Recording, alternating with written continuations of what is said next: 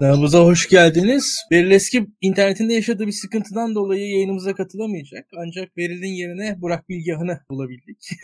Son anda yayınımıza sağ olsun katıldı. Yayınımızı arkadaşlar beğenirlerse, paylaşırlarsa gayet iyi olur bizim açımızdan. Bu haftanın konularını biraz değiştirdik ama kendi aramızda da bir fikir teatisinde bulunmuş olacağız biraz eski yayınlarımıza döndü. Eski ilkel sistemimize tekrar geri döndük diyelim bu haftalığına. Hakaret tartışmasıyla başladı bir konu aslında. Ee, Ekrem İmamoğlu'nun Haziran'ın birindeki davasını için heyecanlandık. Acaba ne olur ne biter falan diye. Ki o hakaret meselesi de aslında bir asimetrik hukuk uygulamasının göstergesiydi. Burada ahmak lar Türkiye'yi şikayet ediyor yurt dışına diye İmamoğlu'nun Avrupa'da yaptığı bir görüşmeleri eleştirmişti Süleyman Soylu. Ahmak olan işte seçimleri tekrarlatanlardır diyerekten İmamoğlu'nun bir cevabı vardı. Orada kastettiği işte Soylu'ydu, Yüksek Seçim Kurulu tartışması devam etti. Yüksek Seçim Kurulu bir suç duyurusunda esasında bulunmadı. Bir ihtar uyarı tarzı bir açıklama yapılmış galiba orada da. Tam bir suç duyurusu yok. Bunun arkasından da kamu görevlisine hakaret suçlaması ortaya kondu. Öyle bir dava savcı Reysen açtı. O dava da şu an hala devam ediyor aslında bizim gördüğümüz kadarıyla. Bu bağlamda bir hakaret meselesi tartışılırken bir anda olay şeye döndü. Hakaret konusu bambaşka bir seviyeye geldi. Gezi Parkı'nı biz tekrar Gezi Parkı'nın yıl dönümüyle yine Haziran ayında tartışmaya başladık. Ki şunu da söyleyeyim bu Haziran aynı zamanda Pride ayı da bu LGBTİ artı grupları falan da göreceğiz tartışmaların içerisinde diye tahmin ediyorum. O da bir kültür savaşı kıvılcımlandırılma çabası olarak yaşanacak diye tahmin yine. Bir anda hakaret seviyesini Cumhurbaşkanı bambaşka bir seviyeye çıkarttı. Yani sürtükler, çürükler falan diye. Acayip bir şey ki onu öyle düşünmemiştim. Gerçekten de Gündüz Nevşin'in programını izledim. Orada bir izleyici referans vermiş. Ya çürük derken de askerdeki çürük meselesini kastediyor. Yani kadınlara sürtük, erkeklere çürük. O aklıma gelmemişti. Madem öyleyse karşımızda nasıl bir insan var? yani bazen insan ay şey yapamıyor. Nasıl diyelim hani hala hala bu, bunca yıldan sonra 20 yıldan sonra bile alışkanlıklarımız var. Hayal edemiyoruz bazı şeyleri. İlginç şeylerle yine karşılaşıyoruz. Yani ibret alıyoruz ne diyelim. Ne dersin Bilgehan? Ha, hakikaten tepki vermekten sıkıldık artık. Yani Tayyip Bey bizi 20 senenin ardından halen daha şaşırtmayı başarıyor. Ben aslında birkaç gün önce de şunları düşünmüştüm. Hani 2009'da 2010'da biz alışkın olmadığımız şeyleri duyduğumuz zaman çok aşırı reaksiyon veriyorduk. Bu Albert Camus'un Alman işgalini tarif ederken kullandığı cümleye benziyor. Hiçbirimizin dünyasında şehre tankla topla dalınacağı gibi bir şey yoktu diyor ya. ya bizlerin de dünyasında Tayyip Erdoğan gibi hayatlarımızın içerisine bu şekilde dalan bir lider yoktu açıkçası. Gücü elinde bulunduran ve toplumun üzerine bağıran bir lider yoktu. Dolayısıyla biz 2009'da 2010'da birçok Erdoğan konuşmasına tepki ver, veriyorduk. Bunu hatırladım. Mesela kürtaj meselesinin konuşulduğu günleri hatırladım. İşte gezi olayları sırasındaki sözleri hatırladım. Yani hakikaten 2022'ye geldiğimizde artık bunlara alışkın olduğumuzu düşünüyordum. Bu çürük ve sürtük kelimeleri yine de bizi şaşırtmayı başardı. Bu tabii genel bir ruh halini yansıtıyor. Bana sorarsanız dünkü Erdoğan konuşması çok da seçimi kazanacağından emin bir liderin konuşması değildi. Kılıçdaroğlu'na yani ana muhalefet liderine sorular sorması bence orada başlı başına bir zafiyet göstergesi. Ana muhalefet partisine soru soramazsınız. Yani ana muhalefet partisinin kendisini anlatması, ana muhalefet partisinin bir şekilde yönetme sorumluluğu olmadığı için kendi eylemlerinin hesabını iktidara vermesi gibi bir kültür yoktur. İktidar ana muhalefeti bir şekilde tanımlar. Aslında Türkiye'de hep böyle olmuştur. Dolayısıyla soru sorması bana sorarsanız zafiyet göstergesi. Bununla birlikte küfür de bir anlamda kaybedenin dilidir aslında. O yüzden çok rahat görmedim ben Sayın Cumhurbaşkanı'nı. Sinirli bir konuşma yaptı, küfürlü bir konuşma yaptı. Bu çok kazananlara has bir rahatlık içinde olan liderlerin dili değil. Ana muhalefet liderine sorular sordu ve birkaç saat içerisinde karşılığını aldı. Üstelik küfür de eskisi gibi toplumdan karşılık bulmuyor. Mesela çapulcu meselesi olduğu zaman toplum hepimiz çapulcuyuz falan diyor. Böyle hani bir havası vardı. Artık hiçbir şeyin şaka olmadığı da anlaşıldı. Yani bugün biz sürtüyüz diyen insanlara hepimiz tepki gösteriyoruz. Yani artık bu espri yapılacak bir mesele değil. Ve insanlarda tabii Cumhurbaşkanı'na hakaretle karşılık verme diye bir durum da yok. O yüzden mesele birbirine hakaret eden iki kampın meselesi olmuyor. Yani Cumhurbaşkanı'nın gezicilere, gezicilerin Cumhurbaşkanı'na hakaret ettiği bir düzlem yok. Daha çok siyaseti küfürlü bir dille yapan stratejiyle küfürden arındırılmış bir e, siyaset tarzını benimseyen strateji arasında bir gerilim olduğu ortaya çıkıyor. Yani aslında Tayyip Bey karşısındaki insanların küfür etme özgürlüğünü, küfür etme hakkını bu davalarla ellerinden aldığı için insanların elinde nezaket çağrısından başka bir şey kalmıyor. Ve bana sorarsanız da nezaket çağrısı önemli bir şey. Beril hoş geldin. Geçmiş olsun. Teşekkürler ya burada fırtına var, elektrikler kesilebilir. O yüzden olabildiğim kadar olacağım burada. Tamam. Tayyip Erdoğan'ın toplumu sürüklemeye çalıştığı küfür üzerinden kurulan bir antagonizma gerçekleşmiyor. Yani Tayyip Bey'in topluma küfrettiği, toplumun da ona küfrettiği bir eşit düzlem yok. İnsanlar Cumhurbaşkanı'na hakaret edemiyorlar. Dolayısıyla o bulmayı amaçladığı kültür savaşı da oluşamıyor. Yani kargaşa ortamı da oluşamıyor. İnsanların başı belaya gireceği için insanlar bu tip söylemleri küfürle karşılamıyorlar. Tam tersine ellerinde kalan tek şey olan nezaket çağrısına sığınıyorlar. Yani siyasetçi bu dili kullanmamalı. İnsanlar nazik bir şekilde birbirlerine davranmalı gibi bir eleştiri noktasında konumlanıyorlar. En güvenli nokta da bu zaten. E bu da bence etkili. Hükümetin sürekli olarak muhalefeti, daha doğrusu Tayyip Erdoğan'ın temsil ettiği siyasetin sürekli olarak kendi ötekisini kışkırtarak onu toplumun gözünde ergen ve marjinal göstererek iktidar kurma gibi bir stratejisi vardı. Şu anda bu ortaya çıkamıyor. Koşullar buna izin vermiyor. Yani Cumhurbaşkanlığının dokunulmazlığı muhalefeti de belli sınırlar içerisinde tutuyor. O sınırlar içerisinde kalmak da iyi bir şey bence. Çünkü küfreden, sinirli, rahat olmayan, kazanacağından emin olmayan bir siyasetçiye karşı insanlar sükunet ve nezaket çağrısı yapıyorlar. Bu iyi bir şey bana sorarsınız. Orada bir araya girip soru atmak istiyorum ikinize de. Bilmiyorum İlkan'ın konuşma fırsatı olmamıştır herhalde gerçi bu konuyla ilgili ama şöyle bir şey de var. Erdoğan mesela alkol dememek için sulu demeyi tercih ediyor. Ama sürtüyü çok rahatlıkla ifade edebiliyor, söyleyebiliyor. O benim dikkatimi çekti. O konuda ne düşünüyorsunuz? Yani sürtük lafını bu kadar kolay bir cumhurbaşkanı söyleyebilirken alkol kelimesini kullanmaktan çok keredir imtina edip işte sulu ifadesini kullanıyor o dildeki o bazı kelimeleri rahatlıkla söyleyip bazılarını bu şekilde hani üstünü kapatmasını nasıl değerlendiriyorsunuz? Ya bilmiyorum Beril ben artık Cumhurbaşkanı'nın iletişim stratejisinin hangi rasyonelite üzerine kurulduğunu tarif edemiyorum açıkçası ve hangi sözün irticalen sarf edildiğini, hangi sözün planlanmış olduğunu da bilmiyorum açıkçası. Yani alkol yerine sulu demesinin mantığı nedir? Yani alkolün ayıp bir tarafı mı var? İnsanları tedirgin eden, rahatsız eden bir tınısı mı var? Bunun yerine irticalen içinden geldiği gibi kendi jargonuyla konuşmayı daha samimi buluyor olabilir. Sürtük kelimesi de galiba prompterda yazılıymış bunun yazılıyor evet. olması ve e, Evet, yazılıymış.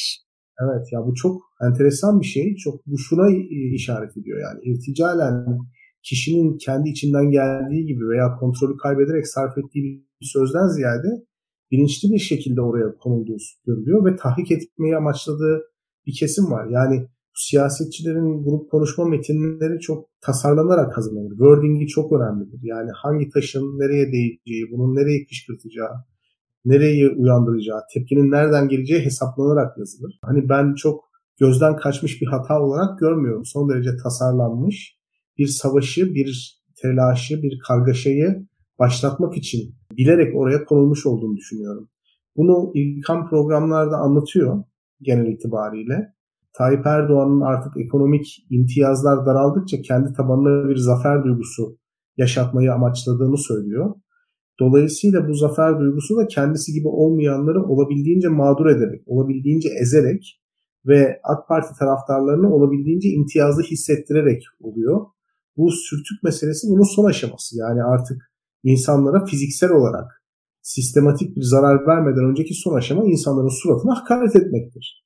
Hani bu festival yasaklama, konser yasaklama gibi konular bir ahlaki hiyerarşiyi ima eder. Ama küfür doğrudan bir saldırıdır aslında. Fiziksel saldırıdan önceki bir aşamayı da gösterir bana sorarsanız. O yüzden böyle bir imtiyaz veriyor. Yani kendi taraftarlarına öteki tarafa rahatlıkla küfür etme kapısını aralıyor. Bu açıdan ya hakikaten sıkıntılı görüyorum. Amaç galiba muhalefeti yeniden kışkırtıp yeniden sosyal medyada bir dalga yaratmak ve yeniden yüzeysel bir tartışmayı ortaya çıkartmak. Çünkü grup toplantısı metinleri gerçekten çok üzerinde düşünülerek yazılan metinlerdir. Bilgen benim çerçevemde çok güzel anlattı açıkçası. Sürtüğün prompterdan okunmasını hayal dahi ben edemiyorum yani. Çünkü dediğin gibi grup toplantılarındaki konuşmalar düzenli olarak yapılan konuşmalardır. Düzenli olarak hazırlanan konuşmalardır bu yüzden yani. Hani bir kişinin hazırladığı bir konuşma değildir. Muhtemelen yani bir 10 kişi okumuştur o sürtüğü orada söylenmeden önce ve 10 kişi onay vermiştir en azından. Yani belki daha bile fazla olabilir o sayı. Çünkü muhtemelen Erdoğan'ın ekibinin öyle birkaç kişiden oluştuğunu zannetmiyorum. Birkaç defa kontrolden geçtiği kesindir. Prompter'a yüklenmesi falan. Yani insan ya şöyle söyleyeyim. Ben daktiloda herhangi bir başlığa böyle bir kelime kullansam 5 kişiden uyarı gelir. Bana telefonuma 10 tane mesaj gelir. Anlatabiliyor muyum? Böyle bir anda belki de yani şöyle Melike falan senin eşin beni arar ya. İlkan sen ne yapıyorsun diye yani. O, noktaya gider o iş. Düşünsenize bunu yani. Biz düşün herhangi birimizin yani şu anda yaptığımız yayınlarda bir yayının başına öyle bir yazıyla hatta yani. Hani ağızdan kaçar okey bir noktaya kadar. Ama bu fantastik bir şey. Hakikaten Türkiye adına şaşırıyorum. Hala şaşırabiliyorum. O da enteresan. Hükümetin evet bir kültür savaşına işi döndürmeye çalıştığını görmek çok zor değil. O açık ama senin başta söylediğin şey çok önemliydi iktidarın muhalefete bu seviyede soru sorması bence önemli, altın çizilmesi gereken bir şey. Çünkü şöyle söyleyeyim biz burada ne yapıyoruz? Biz burada mesela medya eleştiriyoruz hiç kimse ATV haberi çıkıp daktilo eleştirmiyor yani şu şu an çünkü normali bu yani açıkçası. Çünkü biri daha büyük, biri daha az insana ulaşıyor. Ama pozisyonları farklı. Şimdi birileri oturup ATV haberde daktilo 1980 zaten aradan eleştiriyorlardı zaten. İşin komedi tarafı o. Onun olmaması lazım. Yani böyle bir oncular moncular muhabbeti oluyor. Orada mesela konu oluyoruz biz. O bile absürt bir şey bence ki sistemin ne kadar bozukluğunu gösteriyor o. Ama birileri oturup iktidardaki muhalefeti eleştirmeye başlamışsa, iktidardaki muhalefete sorular sormaya başlamış, iktidar muhalefeti böyle takip etmeye başlamışsa, bir marka vardır, pazarda hakimdir. O markanın yerini almak isteyen bir alternatif marka vardır. İşte der ki siz hala annenizin bilmem nesini mi kullanıyorsunuz diye eleştiri de içeren bir reklam yapar mesela. Hakim marka siz annenizin bilmem nesini mi kullanıyorsunuz diye daha aşağıdaki markaya eleştiride bulunmaz. Hakim marka zaten kendisini norm olarak ortaya koyar en basit iletişim stratejisi budur. İktidar kendisini o normu koyan e, yapı olarak ortaya koyar. Muhalefet ise aslında iktidara bir şekilde yani bir şekilde eleştirir bir şekilde oyuna çekmeye çalışır. Hikaye budur. Yani mesela buradaki özellik ne? Tayyip Erdoğan mesela Kılıçdaroğlu'nun karşısına çıkmaz. Kılıçdaroğlu Tayyip Erdoğan sürekli çağırır. Çık Tabii. karşıma çık karşıma çık karşıma diye. O aslında o siz annenizin bilmem nesi o, o tavırdır o yani orada. Klasik Tabii, olarak. Şimdi Ar- arka... bir şey söyleyeceğim. Şimdi biliyorsun bu daktiloya saldıranlar oluyor. Linç etmeye çalışanlar oluyor. İftira, küfür, birbirinin para. Şimdi buna cevap verdiğin anda veya bu adamları muhatap alıp mesela sen de bana şunu söyle, sen kimsin, şu musun, bu musun falan filan dediğin anda zaten baştan savaşı kaybetmiş oluyorsun. Tabii, tabii. Yani Tayyip Bey'in Kılıçdaroğlu karşısında hiç de arzu etmediği bir duruma düştüğünü düşünüyorum. Ya bunu karşısına Kılıçdaroğlu'nu alabilmek ve tek muhatap olarak muhalefetteki Kılıçdaroğlu'nu parlatmak için yapıyor. Bu bir seçenek olabilir. Rakip olarak Kılıçdaroğlu'nu görmek istiyor olabilir. Veyahut senin de biraz önce söylediğin gibi hani piyasayı domine eden, en fazla satan, en popüler olan ürün psikolojisinden kendisi de sıyrılmış. Yani kendi içinde de artık onu bırakmış. Kesinlikle. Kusura bakma Kesinlikle kesinlikle yani ben onu hissettim orada. Çünkü ya Kılıçdaroğlu hakkında böyle oturulmuş, çalışılmış, alt alta böyle grafikler hazırlanmış. Kılıçdaroğlu şöyle, Kılıçdaroğlu böyle falan yani ben Kılıçdaroğlu hakkında o kadar çalışmadım daha henüz. Belki bir Kılıçdaroğlu yazısı falan yazarım oturup çalışırım Kılıçdaroğlu'nu incelerim. Yani hakikaten bu kadar Kılıçdaroğlu odaklı bir hareket enteresan geldi bana. Beni, beni şaşırttı. Bunun dışında Beril'in sorusu da ilginçti. İşte sulu demesi, o jargon, e şimdi Tayyip Erdoğan'ı benzerlerinden ayıran bir şey var. Benzerleri derken şu, siyasal İslam'ın politik liderlerinden. Yani Bülent Arınç'tan, Abdullah Gül'den, Ali Babacan'dan, bu, bu, bu figürlerden ayıran bir şey var. Tayyip Erdoğan mesela İngilizce öğrenemiyor. Dilini değiştirmiyor. Jargon bir şekilde o mahalle jargonu devam ediyor. Kendince orada çevre merkez hikayesi tabii tartışılı bir hikayedir de aslında Tayyip Erdoğan'ın daha merkezde birisi yok. 20 yıldır yönetiyor yani. Bir yandan da şöyle bir şey var. Onun aslında bir heyecanını, kıvılcımını tutan şeylerden bir tanesi de 20 yıldır iktidarın merkezinde olan birisinin hala bu tarz bir açıkçası varoş jargonunu kullanıyor olması. Bu çünkü dini bir jargon falan da Türkiye'de dindarlar öyle bir dil kullanmıyorlar. Bu aslında bir şey, bir bozulmamışlık imgesi yaratma çabası olabilir arkada belki. Demirel bunun çok güzel oyununu oynar. Karşısındaki kitleye göre aksanı değişirdi. Tayyip Erdoğan bunun oyununu oynuyor mu tam emin değilim. Oyundan ziyade biraz doğal hali böyle belki de yani adamın. Hissettiğim biraz böyle bir tarafı var o işin. Yani Tayyip Erdoğan'ın o İngilizce öğrenmemesi, o e, tepkilerinin aslında Şimdi Tayyip Erdoğan'ın ilk belediye başkanı olduğu zaman baleye dair söylediği sözler vardı. Şimdi mesela şu an sanki aynı sözleri söyleyecekmiş gibi onu hissediyorsunuz dinlediğiniz zaman yani. O geçen 30 yıl hiçbir şey değiştirmemiş. Şimdi mesela geçen yayında da birkaç yayında anlattım. Şimdi enflasyon faiz konusunda Tayyip Erdoğan tezlerini biliyorsunuz. Sonra işte bu tezler hakkında konuştuk, konuştuk, konuştuk. Herkes tartıştı. Ya biri dedi ki ya ya o tezler aslında Necip Fazıl'ın tezleri. Enflasyon faizin piçidir. Şimdi bu bir şekilde Tayyip Erdoğan zihninde. Yani yarın bir gün bunu da söyleyebilir. Ve bir şekilde biz bunu oradan görebiliriz. Şimdi hakikaten de böyle. Biz böyle bir liderlikle yönetiliyoruz. Halkımız memnunsa devam ederiz. Vahim görüyorum. Hakikaten vahim görüyorum. Korkunç görüyorum. Bakalım Türk halkının an psikolojisinde bir yere de karşılık geliyor. Onu da, onu da biliyorum. Yani. Doğru, doğru. Bir de şey var, Hulu muhabbetinde bir şekilde Erdoğan ilk defa aslında millet aç geziyor, yine de bir alıyor gibi bir ifade kullandı. Yani insanların aç gezdiğini ilk defa kabul etti gibi bir şey oldu. Hani bu muhabbeti biraz uzatıyorum gibi oluyor ama onu da o da önemli bir kısmıydı. Ona ne diyorsunuz? Çünkü ilk defa hani insanların gerçekten açlık sorununu bir şekilde kabul etti. Belki yanlış bir bağlamda ama. Bu aslında Erdoğan'ın bir anlamda sosyolojik gözlemlerini ne kadar incelikli yaptığını gösteriyor. O mesela genel itibariyle kendi oy tabanı içerisinde içki içen yani Anadolu kasabalarında, Anadolu şehirlerinde içki içen, bundan dolayı berduş olmuş, ailesini ihmal etmiş erkekler için ailenin kadınları tarafından söylenen bir söz. Ailesi dağıldı, işte borca battı ama hala daha içki içmeye devam ediyor. Dolayısıyla oradaki aktörlüğü, failliği ekonominin kötülüğündeki sorunu parasını temel gıda maddeleri almak yerine içkiye yatıran insanlara yüklemek gibi bir strateji bu. Temel gıda maddeleri de pahalı. Alkole de olağanüstü zam yapılıyor. Şimdi Anadolu insanı Adalet ve Kalkınma Partisi seçmeni içki zamından pek rahatsız olmuyor. Yani geleneksel tabana baktığınız zaman mesela 50 yaş üstü ev kadınlarının içki zammıyla hiçbir problemi olamaz. Memnun da olurlar. Çünkü içki içmek ile yuvasını dağıtması arasında bir insanın çok da kalın bir çizgi yok Anadolu'da. Öyle bir ayarında içen insanlar pek yok. Ya da toplum genel itibariyle içki içtikten sonra hızlı bir şekilde ailesini dağıtan insanları gözlemliyor ve bunu öne çıkartıyor birkaç bira içip eve gidenle sabahlara kadar sarhoş olup ayyaş olan, alkol problemi yaşayan insanlar var Anadolu'da ve bu çok yaygın bir şey. Bu insanların genel itibariyle ailelerini ihmal etmesinin sorunu kendi iradesizlikleri olarak görülür. O yüzden Erdoğan bu söylemi hakikaten süzerek almış ve hayat pahalılığını gizlemek için alkole parasını yatıran, dolayısıyla irade gösteremeyen bir yapıdan bahsediyor. Şimdi burada şöyle bir şey var. O açıklamayı alkol zammını savunmak için yapmıyor bana sorarsanız. Geçinemiyoruz diyen insanların genel itibariyle beyhude işlere para harcadığını göstermek için yapıyor.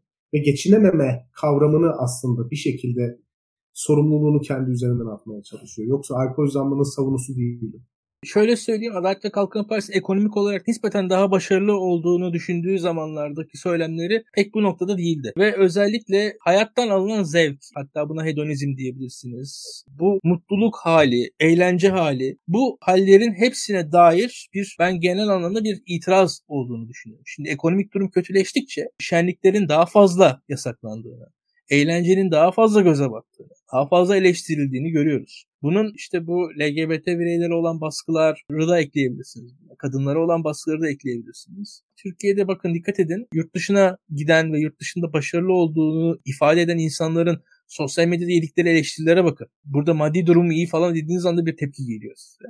Alev Özkazanç'ın bir makalesinden de orada okumuştum açıkçası. Ya orada şunu görüyoruz. Fakirleşme ile beraber aslında eğlencenin, eğlence kültürünün bir kendiliğinden bir hedefe alınması var. Ve evet. fakirlik aslında fakirlikle birlikte siz bu ekses olan, aşkın olan, belki fazladan görülen, belki gereksiz görülen, temel ihtiyaç dışı olan şeyleri bir şekilde ulaşamıyorsunuz zaten. Ulaşmadığınız gibi de bir yandan lanetliyorsunuz. İkisini beraber yaşıyorsunuz. Ve Aynen. E şimdi ulaşılamayan şey lanetleniyor ve aslında ne oluyor? Yaşanan şey normalleştiriliyor. Yani buradaki fakirleşmenin normalleştirilmesi de bu lanetlenmenin bir devamı olarak yaşanıyor aslında. Nedir bu mesela? Tatile gidiyorsunuz, eğleniyorsunuz diyelim. Eğlenen insanların eleştirildiğini, eğlenen insanların hakir görüldüğünü, eğlencenin açıkçası bir şekilde eleştiril yani lanetlendiği bir ortam şu giderek daha fazla oluyor bakın dikkat edin. Yani bu tabii. bunun tabii daha en başta en kırılgan çerçeveden başlıyor. LGBT bireylerden başlıyor. Onun arkasında kadınlardan devam ediyor. Sonra gençlerden devam ediyor. Bu adım adım işte alkolle başlar. İşte bu icabında bakarsınız işte ya Türk halkı şunu da biz çok israf ediyoruz diyerekten bir anda israf eleştirileri başlamaya başlar. Bir anda görürsünüz şu anda Adalet ve Kalkınma Partisi hesaplara bakın. İsraf eden insanların eleştirildiği, şu kadar ekmek atılıyor, işte Türk halkı böyle falan diye. İşte atıyorum işte Türkiye'de gençler, öğrenciler çalışmıyor. Amerika'daki öğrenciler çalışıyorlar, işte garsonluk yapıyorlar, kendi eğitimlerini böyle karşılıyorlar falan diye böyle bir bakarsınız bir anda. Türk halkının aslında hiç çalışmayan, gayet böyle ekstravagan yaşayan, lüksten lükse koşan bir halkmış gibi tasvir edildiği. Aslında Avrupalıların ne kadar tutumlu oldukları belki de hatta bu devam eder. Efendim Amerika'da böyle bir şey yok. Amerika'da böyle bir olay yok. İşte Avrupa'da böyle bir olay yok diye yalan yanlış bir yurt dışı bilgisiyle hatta güçlendirilen bir şey yaşıyoruz diye düşünüyorum. Bir genel söylem baskısı yaşıyoruz. Bu baskı her zaman muhafazakar dilde vardı ama ekonomi iyiyken o kadar da rahatsız etmiyordu insanları. Şu an Ekonomi kötüyken bu eski dile direkt savrulundu diye düşünüyorum. Başka bir çıkışta da yok. Yani buradan sonra mesela ne diyeyim yani bu et yiyen insanlara da devamında gidecektir. İşte atıyorum bir bakarsanız işte hatırlayın patlıcan fiyatlarını eleştirene mevsim sebzesi yemiyorsun diye çok yoğun tepkiler gelmişti. Mesela mevsim sebzesi tüketmeyen insanlara da tepkiler devam edebiliyor, gelebiliyor. İşte soğan fiyatları falan tartışıldığı zaman bile bunu görebildik açıkçası. Bu devam edecektir. Daha da artacaktır diye düşünüyorum ben. Şu an Türkiye'nin ekonomik durumu da biraz böyle. Türkiye'de şu anda hepimiz yaşıyoruz. Ancak ay sonunu getirebiliyoruz. Yani farkındaysanız ancak hayatta kalacak kadar bir gelirimiz var diye düşünüyorum. Şükürsüzlük ya. eleştirisi var orada. Yani daha çok hmm. eleştiri yapana şımarıklık atfediliyor. Çünkü Tabii. dediğim gibi yani faillik orada hükümetin değil. Ekonominin iyi ya da kötü olması zaten bir doğa olayı. Yani tanrıların karar verdiği bir şey. 7 yaz kurak olur, 7 yaz kurak olmaz. Çok mitolojik bir şey aslında. Çok organik bir şey. Ekmek fiyatlarındaki artış, ne bileyim yağ fiyatlarındaki artış hükümetin kontrol ettiği bir şey değil. O bir doğa olayı. Dolayısıyla suçlanacak olan aktör de hükümet değil. Ama hükümeti bundan dolayı suçlayan insanların şükürsüz şımarıklar olduğu. Cebinde cep telefonu varken hükümetten şikayet ettiği. İşte en son ne diyor adam? Su alamıyorum diyor. Evinde suyunu içip çıkacaksın diyor. Yani aslında insanı olabildiğince refahından arındıran ve çok temel ihtiyaçlarını hapseden bunun ötesinde bir şey talep ettiği zaman da şımarıklıkla suçlayan bir hal. Bu gençlerin dünyasında yok aslında. Tayyip Bey'in hapsolduğu seçmen yaş grubu hakikaten 50 plus yani 50'nin üzerinde bir seçmen grubu. Çünkü hepimizin annesi eminim ki izleyicilerimizin de bizim de mesela dışarıda yemek yediğimiz zaman bize kızıyorlar. Yani dışarıda yediğimiz yemek hem pahalı hem zararlı gibi. Yani tutumlu olmamız gerektiğini bize öğütlüyorlar. Mesela bizim yaş grubundaki insanlar tutumlu. Evet. Buranın interneti kesildi sanırım. Klasik. Evet. Savurganlık. Evet geldim geldim yok. Bu e, savurganlık. Böyle hani üç kişi anca bir yayın yapabiliyoruz. Hayır, bizim savurganlık ya. olarak tanımlamadığımız şeyleri bir üst kuşak savurganlık olarak tanımlıyor olabilir. Bir de bir şey daha var. Tabii Anadolu'daki bu haset meselesi de çok önemli. Çünkü Anadolu'daki insanlar hakikaten ekonomik sorunlardan çok insanların mallarını, mülklerini gözetledikleri için sürekli olarak onların çok savurgan olduğunu düşünürler. Bunu biraz Anadolu'da vakit geçirmiş birisi olarak söylüyorum. Yani liseyi bitirene kadar muhafazakar bir Anadolu şehrinde yaşamış birisi olarak söylüyorum. O bir hobi, bir eğlence. İnsanların aldığı evleri, dükkanları, arabaları saymak, takip etmek, yani zihnini bunlarla dolduran insanlar var. Dolayısıyla herhangi bir bocalama durumunda savurganlık kartına sarılma meselesi var. Ama bunlar hakikaten çok taşralı ve çok üst yaş grubuna ait söylemler. Yani Tayyip Bey'i oradan çıkartacak bir söylem henüz daha yok. Henüz daha yakalayamadı. Dolayısıyla gittikçe içe kapanıyor. Ama orada şöyle bir şey yok mu? Yani bunu iktidara ilk geldiği zaman da söylemiş olsa bunun toplumda bir yankısı olabilir. Ama şu an Erdoğan'ın sürdüğü hayat, yaşadığı saray, işte bahsedilen paralardan sonra bir tasarruf politikası empoze etmeye çalışmasının gerçekten bir karşılığı var mı toplumda? Ya bence yok. Bilmiyorum İlkan ne der? Yani ben de görmüyorum. Ben de görmüyorum. Özellikle 40 yaş altı seçmende pek bir karşılık görebileceğini hiç zannetmiyorum. Yani belki yaşlı seçmenlerde en azından eski hınçların altını çizerek, üstünü kazıyarak, tekrar onları keşfederek, topraktan çıkartıp bir şekilde ortaya sererek bir şey elde etmeye çalışabilir Erdoğan ama insanlar hayatın farkındalar. Türkiye'de tabii Tayyip Erdoğan isterse kendi 15 yaşında duyduğu dili bize aktarsın. Aynen kopyası. Çünkü Tayyip Erdoğan gerçekten şey bir adamdır. Birisi bir şey söylediği zaman oradan birkaç kelimeyi beğenir ve belli bir süre kullanır. Tayyip Erdoğan yakından izleyenlerin bildiği bir şeydir mesela. Tayyip Erdoğan hatırlıyorum 90'larda mesela background falan derdi çok. Şimdi ondan sonra bir ara win-win demeye başladı. Ya Tayyip Erdoğan'ın beğendiği kelimeler var. Şimdi o, o kelimeler onun aklında kalıyor. Yani Tayyip Erdoğan belli dönemleri var yani. Mesela background dediği bir dönem var, win-win dediği bir dönem var. Ama enteresan bir şekilde de böyle geçmişten de geliyor bazı kelimeler. Tekrar uyanıyor. O ölmüş kelimeler tekrar uyanıyor. Bu Necip Fazıl örneği oradan verdim yani. Hani sulu kuru falan da. Yani muhtemelen 15 yaşında duyduğu bir kelime kelime tekrar uyandı orada. Ya Tayyip Erdoğan artık hangi kelime dönemine geçeceğini, Tayyip Erdoğan'ın hangi kelimeye dayanacağını dair bir, tam ben de bilmiyorum. Bu arada Ekrem İmamoğlu ile ilgili bir şeyler sormak istiyorum ama onun öncesinde biraz geç gelebildiğim için programa şu şey meselesine değinmek istiyorum. Bu işte ben de sürtüğüm diyenler ve işte hani bir şekilde bunu hafife alanlar, dalga geçenlerle ilgili bir şey söylüyordu Burak. Hepsini dinleyemedim ama ben de onlardan biriyim. Yani sürtük utandırma değil, slut shaming, sürtük utandırma denen bir kavram var ve işte hani bir şekilde seks işçiliğinin aslında bir işçilik olarak kabul edilmesi, diğer iş çiliklerden hani farklılıkları olmasına rağmen ayrıma uğrayamayacağı ve işte bir insanın seks işçiliği yaptığı için işte bu sebeple utandırılamayacağı, sonuçta bu insanın da bir işçi olduğu, tanınması gerektiği üzerine aslında liberal bakış da bunu gerektiriyor seks işçiliğine. Hani çok solcu bakış seks işçiliğini, radikal bakış seks işçiliğini tamamen tanımamak üzerine kuruldu ve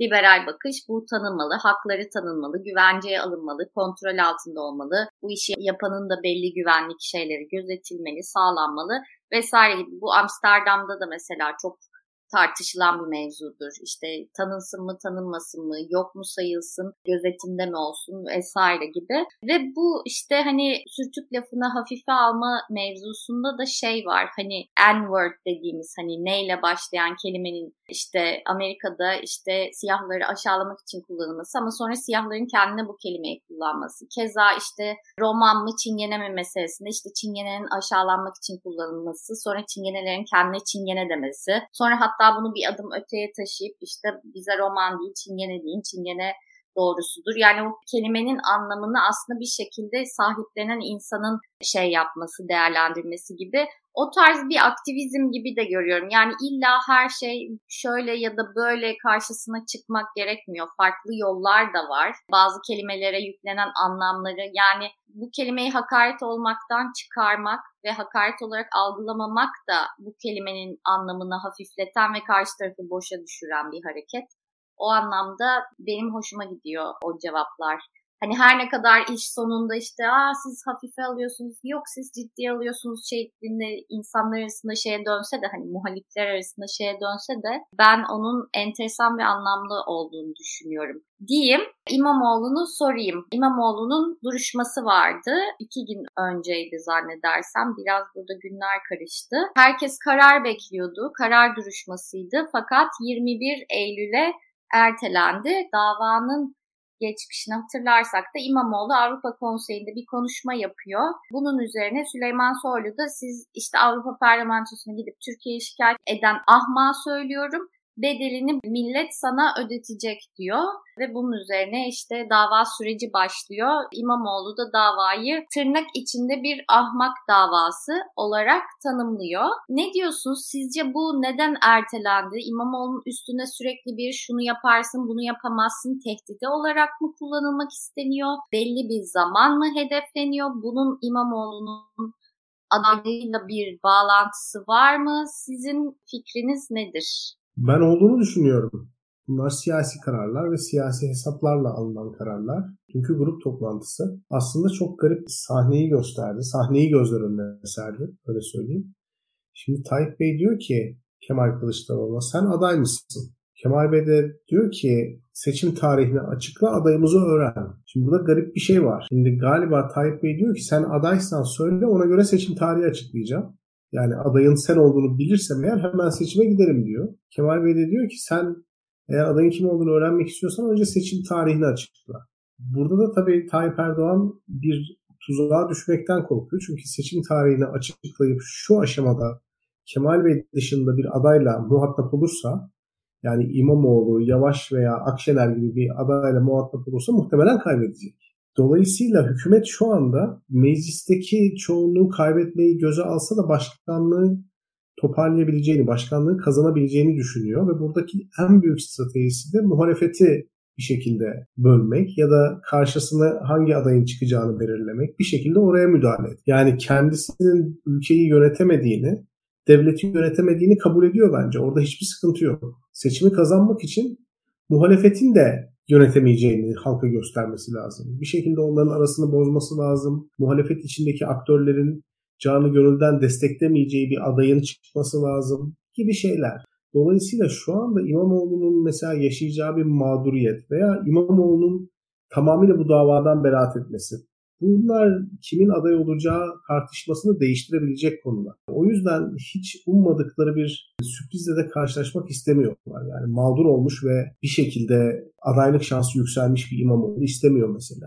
Veya beraat etmiş dolayısıyla bütün streslerinden kurtulmuş bir İmamoğlu da istemiyor olabilir. Bence şu anda yapılabilecek en doğru hamle oldu hükümet açısından. Çünkü yani siyaset yasağının gelmesi durumunda veya işte belediye başkanlığından alınması ve siyaset yasağı gelmesi durumunda bu kararı kesinleştirebilir. Böyle bir gücü var. O yüzden bence şöyle bir karar aldılar. Yani bu meseleyi uzatacak. İmamoğlu'nu sürekli olarak riskli bir adaya, adaya dönüştürecek bir süreç oldu bu. Çünkü aksi takdirde hani mağduriyet yaşatılsaydı eğer İmamoğlu'nun çok ciddi anlamda bir liderlik şansı, liderlik potansiyeli de artabilirdi birkaç şeyi eklemek lazım. Birincisi Canan Kaftancıoğlu'nun yaşadığı siyaset yasağı. İşte şu an bir günlüğüne girdi çıktı. Canan Kaftancıoğlu üzerinden belli bir imajı kendi kamuoyuna en azından aktarabildi. Yani burada da muhalefet kamuoyu mesela Kaftancıoğlu'nun yanında bence yani yeterince burada Cumhuriyet Halk Partisi'nin bence belli organizasyonel eksiklikleri oldu. Çünkü orada özellikle Saadet Partisi dahi Kaftancıoğlu'nun yanında aslında iyi tavırlar aldılar. Yani orada diğer muhalif partileri daha kapsayacak bir tavır bence belki de CHP alabilirdi ama Cumhuriyet Halk Partisi'nin kendi iç meselelerinden dolayı işte bu İmamoğlu'nun gezisi vesaire o iç kayıpları açıkçası çözmek adına kullanıldı Kaftancıoğlu'nun bence aldığı ceza açıkçası. Onu daha muhalefet adına kullanmadı CHP o cezayı. İktidar adına yani kendi iç meselesini çözmek adına kullandı. Ama şunu gördük ki Kaftancıoğlu ceza alabiliyor. Yani bugün Kaftancıoğlu Cumhuriyet Halk Partisi'nin en çok adı bilinen ilk 5 siyasetçisinden bir tanesi. Kaftancıoğlu'na ceza verilebiliyorsa demek ki bir ceza verilebilir. Ceza verilemez diye bir şey yok. İkincisi bu işin uzatılması konusunda Bilgehan dedikleri doğru. İktidarın tam anlamıyla kontrolü olduğunu gösteren bir şey bu sürecin uzatılması. Sonrasında her an bir ceza ile karşılaşabiliriz. Kesinlikle doğru. E burada da şu var. Kamuoyunun burada da belli bir ikna edilmiş olması gerekiyor. Yani şöyle söyleyelim. Mesela İstanbul Büyükşehir Belediyesi'ndeki PKK'lılar söylemini Türkiye'de kamuoyu satın almadı işte İstanbul Büyük, Büyükşehir Belediyesi'ndeki işte Şafi din görevlilerinin kökenleri, onların ilişkileri üzerinden bir hikaye anlatılıyordu. Hatta olay bakılırsa çok farklı noktalara da uzayabilecek bir olay. İBB'nin çatısı altında çalışan din görevlileri üzerinden giden bir tartışmaydı orada. Türkiye'de özellikle iktidarın belli bir muhalif kamuoyunu da ikna etmeden böyle bir ceza verme ihtimali olduğunu düşünmüyorum. Yani biz bugün mesela Osman Kavala davasını tartışıyoruz. Beğenelim beğenmeyelim Osman Kavala hakkında bir şey yazdığınız zaman ilk önce muhalifler size saldırıyor. Bu ortamı da iktidar mesela Osman Kavala kadar yaratamaz İmamoğlu hakkında belki ama en azından buna yakın, buna mütemayil bir ortam yaratıp muhalefeti yani İmamoğlu'nun cezasını muhalefetin tartışması gereken bir şeymiş gibi muhalefeti önüne atamaz. İmamoğlu'na verilecek cezaya şu aşamada Saadet Partisi'nden Halkın Demokrasi Partisi'ne, İyi Parti'den Deva Partisi'ne, bütün zıtlıklarıyla tüm muhalefet beraberce rahatlıkla karşı çıkabilir. Canan Kaftancıoğlu cezasında esasında muhalefet bayağı rahat karşı çıktı. Orada CHP iyi kullanamadı bence. Ama şöyle söyleyeyim özellikle İmamoğlu olayında tam anlamıyla bu ortak tavır ortaya konur. Çünkü hele hele ortak tavır ortaya konursa da şöyle bir durum var. Türkiye'de şu an demografi, Türkiye'de şu an oy oranlarına falan bakıldığı zaman muhalefet bir konunun arkasında birlikte durduğu zaman kazanıyor. Yani netice odur. İmamoğlu'na verilecek ceza da muhalefetin hani arkasında durabileceği bir konu olacaktır. İktidar bu meselede alacağı tavrı, iktidarın bu meselede alacağı tavrı da muhalefetin o meselede ve bir arada durma kabiliyeti belirleyecektir diye düşünüyorum. Yani bizim karşımızda X kişisi hapse girer mi konusunda bana bir tahminde bulun dediğiniz zaman ben bakıyorum Türkiye'deki muhalefetin o X kişisinin arkasında ne kadar durabileceği üzerinden değerlendiriyorum. Onun karşılığındaki verdiğim sonuçta da o zaman hapse girer ya da girmez diyorum kendi adıma. Türkiye'nin hukuk sistemini ben böyle yorumluyorum. İmamoğlu meselesinde de ceza alır mı almaz mı? Ya şu aşamada almaz. Ama Türkiye'deki muhalefetin bir yarısını mesela atıyorum İBB'nin paraları Kandil'e gidiyor söylemine inandırabilirse alır. Ama şu an onu inandıramıyor. Bu bizim için absürt geliyor. Ama öyle bir söyleme inandırırsa neden olmasın? Yani o da olabilir. Türkiye şartları böyle. Peki son olarak şey sormak istiyorum size bu 31 Mayıs meşhur 31 Mayıs gününü bu işte bebekte işte ulu orta cinsel ilişkiye giren daha sonra kadının zihinsel engelli olduğu ortaya çıktı. İkisinin de sabıkaları vardı. Yine orada çıplak güneşlenen adam. İki ayrı yerde çıplak gezen kadınlar. Yine zihinsel engelli. Akli dengelerin bozuk olduğu söylendi. Yine aynı gün Galata'da Azrail kılığında yine zihinsel engelli birinin ortaya çıkıp kendini yakması hani akli dengesi yerinde değildi vesaire deniyor ama bütün bunların hepsinin bir günde olması insanlarda ne oluyor toplum bir histeriye mi sürükleniyor bir şey mi oluyor bir şey oluyor biz kaçırdık ve hızla oraya mı gidiyoruz gibi endişe yarattı. Siz ne diyorsunuz? Ben genel olarak büyük bir sıkıntı olduğu kanaatindeyim. Toplumu gözlemlediğimiz alanlar var. Mesela sosyal medya bunlardan bir tanesi benim. Yani insanların çıldırdığını düşünüyorum. Yani neredeyse artık günaydın bile diyemez hale geldik. Kendi adıma söyleyebilirim. Herhangi bir şey yazdığım zaman binlerce isimsiz anonim hesap bana vatan haini diyor. Çok alakasız şeyler. Yani mesela yeşil mutabakatla alakalı bir şey yazdık. Yargılanacağımızı falan söylüyorlar. Özellikle genç arkadaşlar tamamıyla bilgi edinme yöntemi olarak capsleri ve küçük klipleri seçiyorlar. Toplumun bilgi edinme süreci kitaplardan veya kişisel tecrübelerden kaynaklanmıyor. Aniden kabartılan öfke var ve bunun peşinden gidiyor insanlar. İsmini cismini bilmedikleri, sağ sola küfür eden ve iftira eden bir iftira atan bir adam ve iletişim metodu olarak da anlamlı Türkçe kelimeler yerine zort gibi sesler çıkartarak anlaşmaya çalışan insanlar binlerce kişiyi etkilemeye çalışıyor. Yani bu bence çırılçıplak sokakta gezen veya bebek sahilinde ulu orta sevişen insanlardan daha vahim bir durum. Ya da en az o kadar saçma açıkçası. Herkes çok sinirli sağcısı solcusu herkes siyasetin içerisinde. Bir şey yaz, yazdığınız zaman onlarca insan sizin tweetinizi alıp ne kadar ahlaklı olduğunu sağ sola anlatmaya çalışıyor. Hiç olmadığınız kişiymiş gibi size muamele ediyorlar. Hiç söylemediğiniz şeyleri söylemişsiniz gibi davranıyorlar. Yani ciddi anlamda kolektif bir şizofreni hali içerisinde olduğumuzu düşünüyorum. İnsanların kendisini niçin bu kadar haklı hissetme ihtiyacı içinde olduğunu, niçin toplumu bir şekilde kamplara ayırıp kendilerini haklı tarafta görmeyi istediklerini ve niçin kendileri gibi düşünmeyenleri hızlı bir şekilde kriminalleştirip cezasını kesmeye hevesli olduklarını gerçekten anlamıyor mu? Çok ciddi bir sorun. Ha çırılçıplak sokakta gezmişsin, ha bebek sahilinde ulu orta sevişmişsin, ha hiç ismini cismini bilmediğin, hızlı şekilde konuşan, küfür eden, iftira atan bir adamın söylediklerinden mutlu olup tanımadığın insanlara küfürler etmişsin, yargılayacağız, asacağız falan demişsin. Aynı manyaklık seviyesi. Gerçekten aynı manyaklık seviyesi. Ciddi bir sıkıntı olduğunu düşünüyorum ben. Bugün bebek sahilinde iki tane çıplak insanın sevişmesine tepki veriyoruz da ismini, cismini bilmediğimiz, kime çalıştığını bilmediğimiz, kiminle bağlantılı olduğunu, hangi hesaba çalıştığını bilmediğimiz hızlı konuşan, komik küfürler eden, insanlara da foncu, vatan haini falan deyip toplumun önüne atan insanlara alkışlamayı doğal mı buluyoruz ya? Allah aşkına o garip bu mu doğal? Toplumsal bir histeri içerisindeyiz ve Tayyip Bey'in küfür etmesi bizim insanlar olarak birbirimize davranış biçimimizden neşet ediyor. Yani biz birbirimize sağlıklı, düzgün, medeni şekilde davranacağız ki devletten de bize öyle davranmasını bekleyelim. Biz birbirimize ne kadar hıvrat davranırsak devletin de bizim hayatımıza hoyrat bir şekilde dalma hakkını ona vermiş oluruz. Ben genel itibariyle iyice dengesizleşmiş, iyice şirazesini kaybetmiş ve bunu göstermekten de çekinmiyor. Yani hayatındaki toplumsal baskı çekildikten sonra kendisini ortaya koymaktan imtina etmeyen binlerce insanın ortaya çıktığını söyleyebilirim. Mesela anonimlik bunu getiriyor. e, sokak ortasında yürümek toplumsal yargıları artık dinlemediğini, toplumsal yargılara göre hareket etmediğini gösteriyor. O toplumsallık meselesi tamamıyla bitmiş durumda ve insanları kendi haline bıraktığınız zaman kendi egolarının ya da kendi bilinçaltlarının onları diğer insanlara zarar vermeyecek şekilde örgütleyemediğini görüyoruz. Mutlaka diğer insanlara karşı kendilerini göstermek ve agresif bir tutum almak zorunda hissediyorlar. Bu bir, bir, bir sorun. Yani çok ciddi bir ruh hastalığı içerisindeyiz. Bence genel olarak illa uç örneklere bakmak lazım değil ama insanları sürekli kavgaya çağıran, insanları sürekli tartışmaya, gerginliğe çağıran hareketler toplumda çok yaygınlaştı. Sürekli bir kavgaya tahrik, bir çağrı var. Evet. Ve buna direnmek için insanın çok sağlam sinirleri olması gerekiyor ve bence insanlar her gün bu anlamda çok daha fazla test ediliyorlar ve sinirlerinin gerçekten sağlam olduğunu kendilerine hatırlatmaları gerekiyor diyeyim. Sana bırakayım İlkan.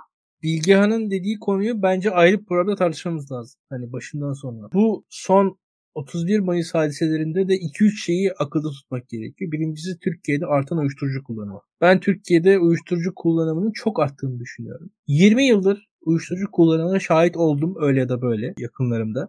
Ben son 3-4 yılda çok ciddi arttığını düşünüyorum. Yani neden, nedir falan. Gördüğüm kadarıyla çok artıyor bu. Daha önceki artışlardan daha yüksek bir artış ben seziyorum. Bunlar bir yerlerde ortaya çıkıyor. Bu pandemi döneminde özellikle arttığını düşünüyorum. Özellikle belki de gece hayatının yok olması, burada başka türlü bir sosyalleşmenin Türkiye'de yaygınlaştığını düşünüyorum bir defa. E, içkinin pahalılaşması da bir sebep Evet, oluyor. aynen öyle. Aynen öyle. İçkinin pahalılaşması, gece hayatının uzun süre yok olmuş olması, sosyalleşmenin zemininin uyuşturucu bağlamında nispeten evlere yani dışarıdan eve doğru insanlar geçtikçe uyuşturucunun yükseldiğini görüyoruz burada. Yani aslında yani mekanlardaki hayat açıkta yaşanan hani hatta Şöyle söyleyeyim. Bilgehan'ın o içki kültürü ve Anadolu'ya dair söylediği şey şuydu. Hani insanların gizli gizli içip dağıttıkları ortamlardan aslında açık açık içip insan gibi de hareket ettikleri ortamlar daha ehven ortamlar. Yani biraz bunu sağlamak lazım. Hayatların açıkta yaşandığı, hayatların daha görünür yaşanabildiği, o özgürlüğün daha huzur, mutluluk katacağını, hayatımıza belki hatta legalite belki de katacağını, e, sağlık katacağını, sıhhat katacağını düşünüyorum. Fakat biz evlerimizin içerisinde sıkıştığımız, tepiştiğimiz durumlarda eğlence işi, illegal işi geçtikçe daha da kanunsuzlaşıyor gibi geliyor bana. Bir defa bir böyle bir genel gidiş toplumda seziyorum. Yani ben uyuşturucu kullanımını ve şey uyuşturucular yani metamfetaminlerden falan bahsediliyor. Yani bunlar bonzailer falan da eski konular. Şuna metten falan bahsediyor. Enteresan kimyasallardan bahsediliyor. Ürküyorum açıkçası. Yani Türkiye'de benim ürktüğüm şeyler bunlar yaşananları biraz bir, bir böyle değerlendiriyorum. İkincisi Türkiye'de psikologlara, psikiyatrlara konuştuğunuz zaman hakikaten ilaç kullanımının ciddi arttığını görüyorsunuz.